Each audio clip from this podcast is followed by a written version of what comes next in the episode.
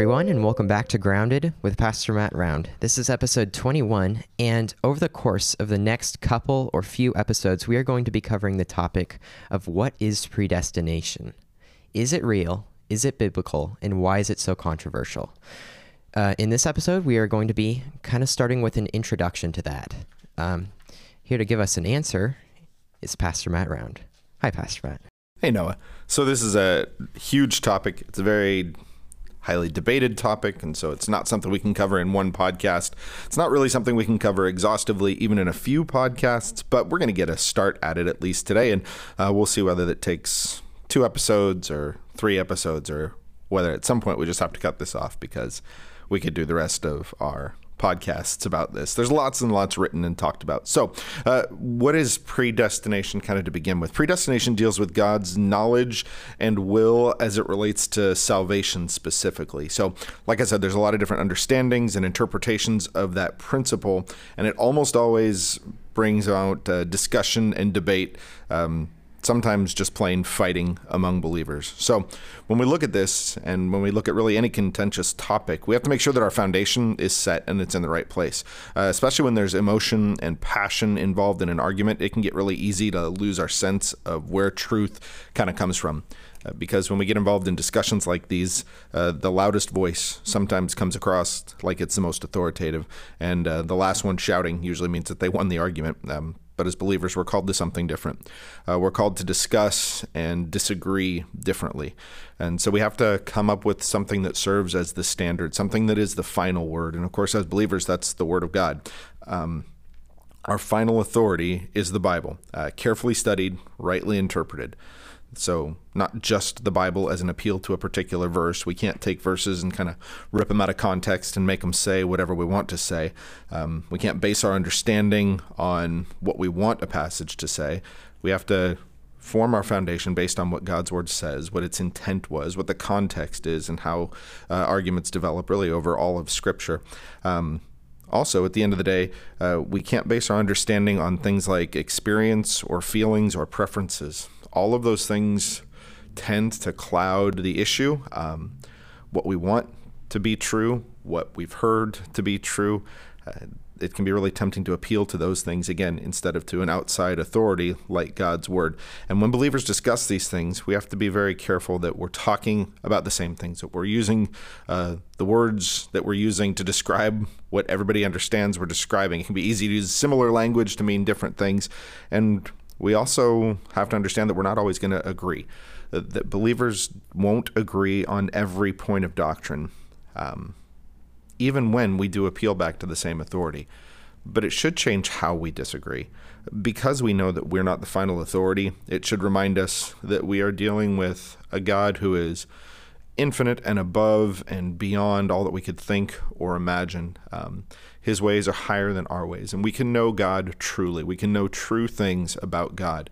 Um, we can know God sufficiently. He has given us everything we need to know about Him for life and godliness, but we can't know and express God fully. So there's an element to coming to theological discussions and debate that should drive us to a place of humility. It doesn't usually. Uh, in our flesh, we kind of want to be right, and that's the end of the story.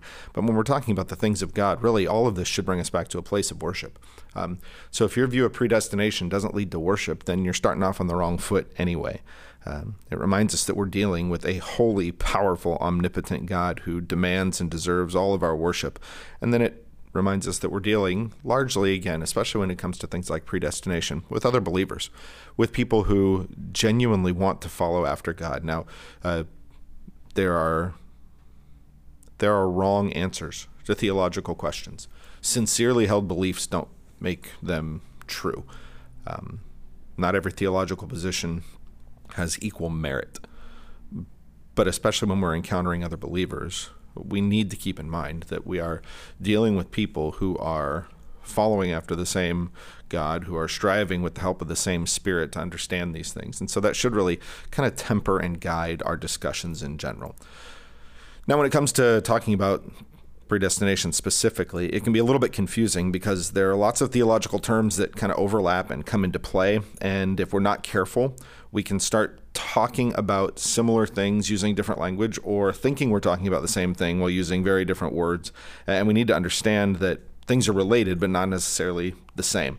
Uh, there are words like election, and election involves the idea of a choice. When it comes to theology, uh, election talks about God choosing a people for salvation. And there's lots of nuances and specific discussions that go along with that. Um, but we need to be able to see things like election and predestination certainly overlap, but they're not synonymous terms. They don't mean exactly the same thing. Um, and beyond terms like election, uh, you have foreknowledge. Foreknowledge talking about the idea that an all knowing God knows what is going to happen before it does. Does that relate to predestination? It absolutely does. But again, it's not a one for one overlap. So we can't use these terms and, and think that they can just kind of slide in for each other. And when we start to bring in these other terms, foreknowledge and election, it actually starts to move us toward thinking about other attributes of God. Uh, things like omniscience, the idea that uh, God knows all things, and omnipotence, the idea that God has power, all power to do whatever he wants. And so uh, we start to get into pretty quickly not just a discussion on something like predestination as a standalone term, but we start to bring in other terms and other attributes and other aspects of how we talk about, how we think about, how we describe God. Um, so it's important for us, especially in these things, to communicate clearly with what we're talking about. So, what is predestination itself? Uh, very simply put, predestination is the idea that God predetermines who will be saved. So when we're talking about predestination, we're not just talking about God's knowledge in general. We're talking about it specifically with relation to who will be saved and the will that moves them towards salvation. Not just the object of salvation, but how they attain salvation. And that's important. And when we put it that way, it's very easy to see why it's so contentious. Uh, we have an understanding, or at least kind of a cultural assumption here in the West, that we are a very free, autonomous, self determining people. Um, when someone says that something is determined for us, we don't like that. Uh, it infringes on our sense of independence and freedom. So we need to understand that at least uh, a part of our culture, and particularly even a part of our flesh, uh, finds the idea of predestination potentially very offensive. It doesn't make it true or false. It's just something that we have to recognize plays into this whole thing. Um, and, and, if we don't talk about things like that, then we're not really being honest with the discussion at, at its heart. So, if predestination determines the idea, or if predestination talks about God determining who will inherit salvation, then before we go and look at specific verses that deal with predestination itself, uh, that use that particular word, we have to think about the foundation idea of this. Uh, what is God like? What is he able to do? What do we see him do in his word? As believers, we say that God is all powerful, and we don't really have a problem believing that God is all powerful until I want Him to do something for me that He doesn't do, right? Then I start to wonder if He's actually able to do those things. We say that God is all knowing, and we don't really have a problem with God believing or being all knowing until it comes to Him not just knowing facts about me, but knowing things like my thoughts and the intentions of my heart. Well, we say that God is sovereign, and again, we don't really have a problem with God being sovereign until it means that He sovereignly decides that I should do something difficult, maybe even something that'll bring me pain. Uh, so we have to ask this question biblically. When it comes to predestination, we're talking about not only salvation, but determination in salvation. Uh, we have to ask the broad question Does God determine things? Not even salvation at first, but does God determine what things will happen before they do without any input from any person or people involved in the situation? Does God do that? Well, we ab- he absolutely does. We see that all through Scripture. It's kind of the foundation of our understanding of prophecy. God tells us what is going to happen, and then He moves circumstances and situations in a way uh, so that what exactly what He said would happen actually comes to pass hundreds of examples we could go through. But Genesis 15, 13. God told Abraham that his descendants would be enslaved and oppressed for 400 years. And this is before his children or grandchildren are even born. It's before a famine that drives the people into Egypt. It's before Joseph is put second in command over Egypt. It's before he's reconciled to his brothers. It's before a single person in that family that would go down into Egypt is even alive. God tells Abraham, This is going to happen to your people for this particular period of time. And we find that God absolutely moves circumstances, so that's exactly what happened. And again, we see that with literally hundreds of prophecies throughout God's word. That's why God says in Isaiah 46, verses 8 through 10, Remember this and be assured. Recall it to mind, you wrongdoers. Remember the former things long past, for I am God and there is no other. I am God and there is no one like me, declaring the end from the beginning and from ancient times things which have not been done, saying, My plan will be established and I will accomplish all my good pleasure. So God actually tells us himself uh, that he absolutely determines things, that he has a plan, and that his plan will be accomplished. So, does God predetermine events? The answer is clearly, biblically, absolutely yes. Uh, but what about when it comes to salvation? Because it's one thing for God to determine historical events, to determine things like rain or droughts or wars and the rise and fall of nations. But uh, what about when it comes to matters of the heart and faith? Um, does God determine things of that kind? And once again, I think biblically we see that he does. Before there was sin, there was a savior. 1 Peter chapter 1 verse 18 or starting in verse 18 says, "You were not redeemed with perishable things like silver or gold from your futile way of life inherited from your forefathers, but with precious blood, as of a lamb unblemished and spotless, the blood of Christ. For he was foreknown before the foundation of the world, but he has appeared in these last times for your sake.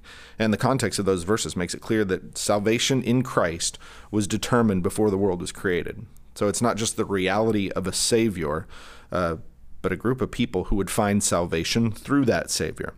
Ephesians chapter 1 verse 4 talks about God choosing us before the foundations of the world so that we might be holy and blameless before him. In other words, before the world is formed and filled in Genesis chapter 1, a choice had already been made. Before Adam kind of breathes his first breath out of the dust, uh, before a single believer has been born, God has made a choice, is what Paul says pretty clearly, though. And so we have to understand that God has the authority and the ability and the will to change people's hearts. Proverbs 21:1. The king's heart is like channels of water in the hand of the Lord. He turns it wherever he pleases. God can and will turn the hearts even of kings. And why use kings? Well, because they're an example of a powerful, independent person. The king, the idea is kings do what they want to do. And Yet the author of that proverb says that God can turn even the heart of a king, even someone who is absolutely independent in their decision making. God can turn the heart of that person. And we read in Exodus the, the account of Pharaoh over the Exodus and God turning and hardening Pharaoh's heart. We read in Ezekiel and Jeremiah and other places about God softening and renewing and turning the hearts of his people.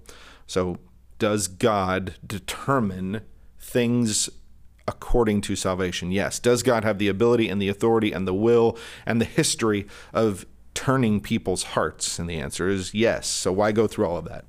Well, because we, before we work through something really contentious or potentially contentious like predestination, we have to get our foundational ideas straight. First of all, uh, we have to be grounded on the idea that the Bible is our ultimate authority. The Bible uses words like election and foreknowledge and predestination. So we can and we should interact with those words. We have to develop and understand the truths behind there, but we have to do it in a way that submits to the authority of God's word and that acts out of love for those that we're interacting with. Second, God has complete control over every aspect of his creation. Sovereignty, wisdom, foreknowledge, absolute knowledge. These aren't just little kind of pieces of who God is that we kind of brush off and bring out when they're convenient. They're part of how we understand the perfection and the power of God. And he's made it clear that nothing happens by accident, that he accomplishes his will in everything. And third, we see that that will that God exercises, um, however he sees fit to extend it, also extends to the area of salvation and the intentions of the human heart. Uh, God's not caught off guard by sin. Jesus Christ and his death on the cross aren't an afterthought. They're not a plan B after the fall of Adam. Uh, Christ, set as the Savior, was in place before sin was a reality. And God has the right and the will and the ability to move in the human heart. So, with all that said, I think next time what we'll do is we'll put those things together and we'll start to build on that foundation as we move through specific passages that talk about predestination. Thank you very much, Pastor Matt. Um, as he said, next week we are going to be going deeper in putting all of those puzzle pieces together and start building upon this foundation. If you have any questions of your own, please send us an email at groundedwithmattround at gmail.com. Uh, we appreciate all the questions we've been receiving, and we hope you continue to blessing us with those. Um, and thank you very much for listening in, and we'll see you next week.